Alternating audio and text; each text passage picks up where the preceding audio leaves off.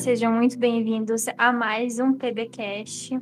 E no episódio de hoje, estamos aqui eu, Vitória, que vocês já conhecem, e a Lilian, que também já esteve aqui. Oi, pessoal. a Lilian apareceu com a gente no outro podcast já, e ela é integrante também do nosso grupo do Prosa Boa. E hoje a gente queria falar sobre um assunto com vocês, um tópico que na verdade vai ser bem rapidinho da gente discutir, mas é um assunto muito interessante que a gente leu durante esse fim de semana e a gente quis compartilhar com vocês.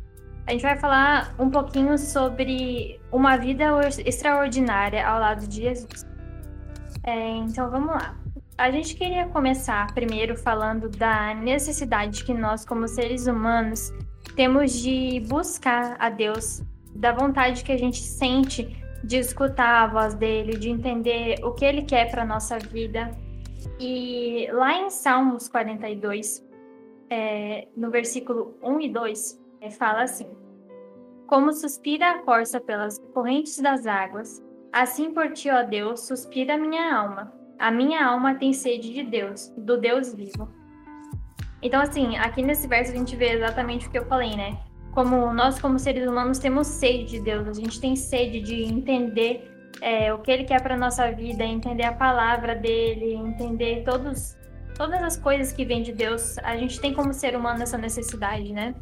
Temos, temos essa necessidade. É legal que em Isaías 55, né, que é o, o livro que a gente está estudando hoje, e vamos fazer essa reflexão, é que nesse capítulo já começa com esse convite. O Senhor Deus diz assim: Escutem, os que têm sede, venham beber a água. É justamente esse convite, porque ele já sabe da nossa necessidade.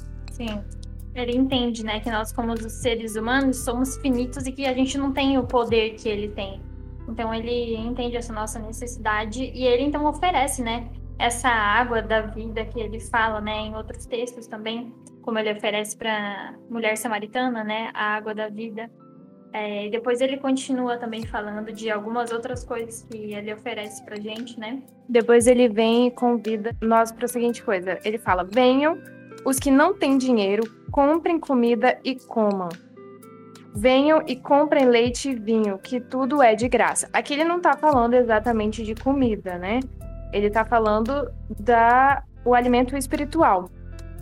E é um paradoxo, né? Isso que ele fala, que é os que não têm dinheiro comprem. Aí como é que funciona isso na prática? Uma pessoa que não tem dinheiro comprar, né? É...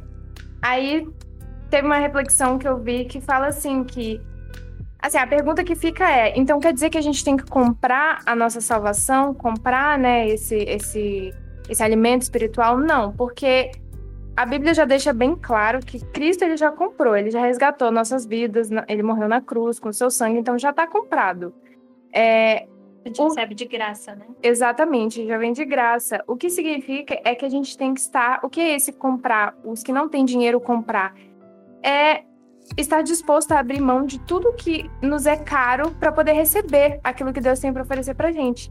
Tem mais a ver com desapego do que ter poderes de compra. É, também nos mostra que não está na capacidade humana de conseguir comprar alguma coisa. A gente não tem como comprar salvação, não é uma coisa é, que você encontra na esquina, uma coisa palpável, né?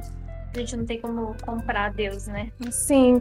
E da mesma forma, quando a gente vai comprar qualquer objeto que a gente faz aquisição durante a nossa vida, a gente desapega do dinheiro a partir do momento que você entrega o dinheiro para ter aquele objeto, a gente desapegou de algo que é, tem valor, né? Que é o dinheiro. E é da mesma forma, Deus ele convida a gente a desapegar para poder receber aquilo que ele tem para nos dar. Sim, é, então com essa necessidade que a gente tem de buscar a Deus, né? Ele oferece essa água, esse pão, esse vinho, mas com uma condição, né? A gente tem que desapegar dessas coisas que muitas vezes a gente se prende para que a gente possa realmente buscar ele da maneira certa, né?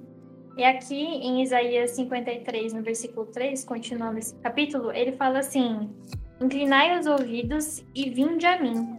Ouvi e a vossa alma viverá porque convosco farei uma aliança perpétua que consiste nas fiéis misericórdias prometidas a Davi.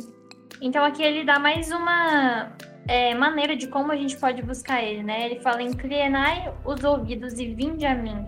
Então, assim, a gente tá, tem que estar tá disposto a ir a ele e escutar o que ele tem para falar pra gente sobre os propósitos dele para nossa vida, sobre o que ele quer para nós, para que a gente possa ter uma vida extraordinária e a gente possa se sentir preenchidos nele, né? Sim. E ele deixa aqui uma regra clara, né? Deus ele se permite ser encontrado por aqueles que o buscam. Então, é a gente buscar que a gente vai encontrar. Aí no, no versículo 6 de Isaías 55 fala assim: procurem a ajuda de Deus enquanto podem achá-lo. Orem ao Senhor enquanto ele está perto. É um convite, né, muito agradável, porque ele fala: procurem, procurem a ajuda de Deus. Ele tá, ele, ele tá desesperado, querendo que você peça ajuda para ele, para ele poder te ajudar. Às vezes a gente fica batendo a cabeça com algumas coisas com, na nossa vida, e ele tá lá, tipo, ei, tô aqui, é só pedir ajuda, eu vou te ajudar. E, mas ao mesmo tempo, assim, é um convite, mas também é um convite com aquela pitadinha de aviso, enquanto podem achá-lo. Ou seja, em algum momento a gente não vai mais conseguir né, buscar essa ajuda, que é quando a porta da graça se fecha. E durante o ministério de Jesus, ele falou sobre isso, né? Por exemplo, na parábola das dez virgens, aquelas que não estavam preparadas perderam a oportunidade de entrar, né? Todo mundo lembra. E quem não conhece, a parábola está em Mateus 25, de 1 a 13. É... E é isso, é, é um convite, mas com uma, aquela alerta, né? Enquanto ele está perto, enquanto ele, você pode achar. Sim. E ali também, é, em Mateus 11, do 28 ao 30, relembrando o que a Lilian estava falando, né? Que ele quer que a gente vá a ele, ele quer que a gente lembre dele, que a gente possa associar essa vontade que a gente tem de buscar a ele. E ele fala assim, Mateus 11, do 28 ao 30. É, Vinde a mim todos os que estáis cansados e sobrecarregados, e eu vos aliviarei. Tomai sobre vós o meu jugo e aprendei de mim, porque sou manso, humilde de coração, e achareis descanso para a vossa alma, porque o meu jugo é suave e o meu fardo é leve. Então, assim, é, não tem nada melhor nessa vida do que a gente realmente colocar nossos problemas, como ele fala, né?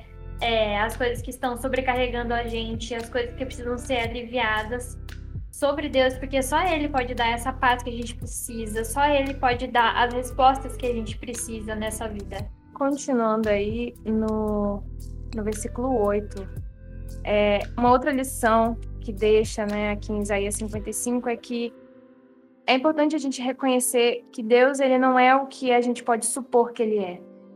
O Senhor Deus diz: Os meus pensamentos não são como os seus pensamentos, e eu não ajo como vocês. Assim como no céu está, assim como o céu está muito acima da terra, assim os meus pensamentos e as minhas ações estão acima, muito acima dos seus. Então, na nossa vida, às vezes a gente fica, ah, não, eu acho que isso aqui é bom para mim. É, faz sentido pra gente, mas é porque a gente vê apenas uma foto, um, uma pequena parcela do efeito daquela decisão na nossa vida. E, e, Deus tem todo o panorama. Ele vê, tipo, o todo. Então, e ele fala: os meus pensamentos não são como os seus pensamentos. Ele já deixa claro. Ele veio na forma humana para se igualar a nós nesse sentido. Porém, os pensamentos dele não são como os nossos. Os planos deles para a gente não são como os nossos. E, e tudo que Deus pega, toca, volta melhor, né? Tudo que ele, ele fala para ser, vai ser, e vai ser muito melhor do que aquilo que a gente imagina. É, sim, tem esse, esse pequeno detalhe, né? Que às vezes a gente quer buscar Deus, a gente quer as respostas dele, a gente quer a água da vida na nossa vida, mas assim, a, a gente acha às vezes que os nossos pensamentos são melhores e que as nossas ideias são melhores, até parecem ser ideias boas, sabe?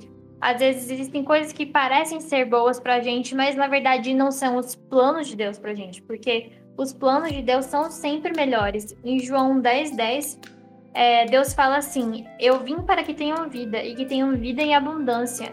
Então, tudo que Deus planeja para a gente é sempre muito melhor do que a gente jamais pôde imaginar, como a gente leu, né, ali em Isaías 55, que os planos do céu são muito maiores que os planos da terra, né? É, é a gente está sempre tentando lembrar diariamente que Deus ele consegue ver todo o filme, assim, todo o roteiro completo e, e, sabe exatamente o que vai dar a decisão que a gente toma e que a gente só vê uma parte. Então a gente tentar lembrar disso diariamente, lembrar que Deus ele tem planos muito melhores pra gente parece ser estranho, mas para Deus e, e, o que ele tem para nossa vida, o propósito que ele tem para nossa vida faz muito sentido. E aqui no finalzinho de Isaías 55, em Isaías 55, versículo 11 e 12, é bem interessante que ele fala assim: Assim será a palavra que sair da minha boca. Não voltará para mim vazia, mas fará o que me apraz e prosperará naquilo que a designei. Saireis com alegria e em paz sereis guiados. Os montes romperão em cânticos diante de vós, e todas as árvores do campo baterão palmas. Então, assim, é, parece estranho esse verso, né? Mas eu achei muito interessante que ele fala assim: que quando a gente buscar a palavra que sai da boca de Deus, escutar, como a gente leu antes ali, o que ele quer falar para a gente, é, a gente vai prosperar naquilo que ele designou para a gente. E o que, que vai acontecer? É, os montes estarão em cânticos diante da gente, as árvores vão bater palmas para a gente, para nossa vida, essa vida extraordinária que a gente está buscando e que a gente só vai alcançar ao lado de Jesus. Porque os nossos planos nunca vão trazer uma vida extraordinária pra gente, mas só os planos de Deus, sim. Sim. Esse essa último versículo aí dá para fechar com chave de ouro, ele é muito bom. Né? Que é isso, é o resultado, né, de, de deixar Deus conduzir, porque os pensamentos deles não são como os nossos, né? E ele está muito, muito acima de nós. A gente sabe que colocando na prática, é, às vezes a gente pensa que algumas coisas que a gente decidiu na nossa vida são boas e que a gente acha que vai ser o melhor para nossa vida, mas nem sempre é assim. A gente tem que, quando a gente vai tomar algumas decisões ou quando a gente precisa coisas pequenas mesmo, sabe, ouvir a voz de Deus, a gente tem que parar. A gente tem que orar, a gente tem que buscar Ele, como a gente já falou aqui em alguns outros podcasts, a gente tem aquela comunhão diária com Deus, porque só assim Ele vai poder mostrar para a gente quais são os planos dele para nossa vida, para que realmente a gente possa escutar a voz dele através de buscar ele todo dia, através de orar, de ler a Bíblia, das conversas com os nossos amigos que vão ser ungidos por Deus mesmo, né? Se a gente estiver com as companhias certas, a gente vai estar escutando a voz de Deus através desses meios e aí sim a gente vai poder realmente, né, viver como fala aqui, né? Os campos e as árvores vão bater palmas para nós, né? Verdade. Olha, virando aqui a página aqui do Isaías, eu caí aqui sem querer no, no versículo em Isaías 40, é, 29. Aos cansados ele dá novas forças e enche de energia os fracos. É, até os jovens se cansam e os moços tropeçam e caem, mas os que confiam no Senhor recebem sempre novas forças, voam nas alturas como as águias, correm e não perdem as forças, andam e não se cansam. É isso. Acho que a gente pode fechar com esse verso mesmo, né? Podemos. A gente... Sensacional. Sensacional. A gente nunca esquecer que os planos de Deus são sempre melhores. E era essa a nossa pequena reflexão para esse fim de semana que a gente leu durante o fim de semana e a gente achou que seria legal compartilhar com vocês, para que a gente possa sempre lembrar que a gente só vai ter uma vida extraordinária ao lado de Deus. Então, uma boa semana para todos e que essa semana seja extraordinária. É isso aí, galera. Obrigada por terem escutado até aqui. Se vocês gostaram, curtam, compartilhem com as pessoas que vocês gostam sempre. Não esqueçam. Tchau, tchau, gente. Tchau, tchau.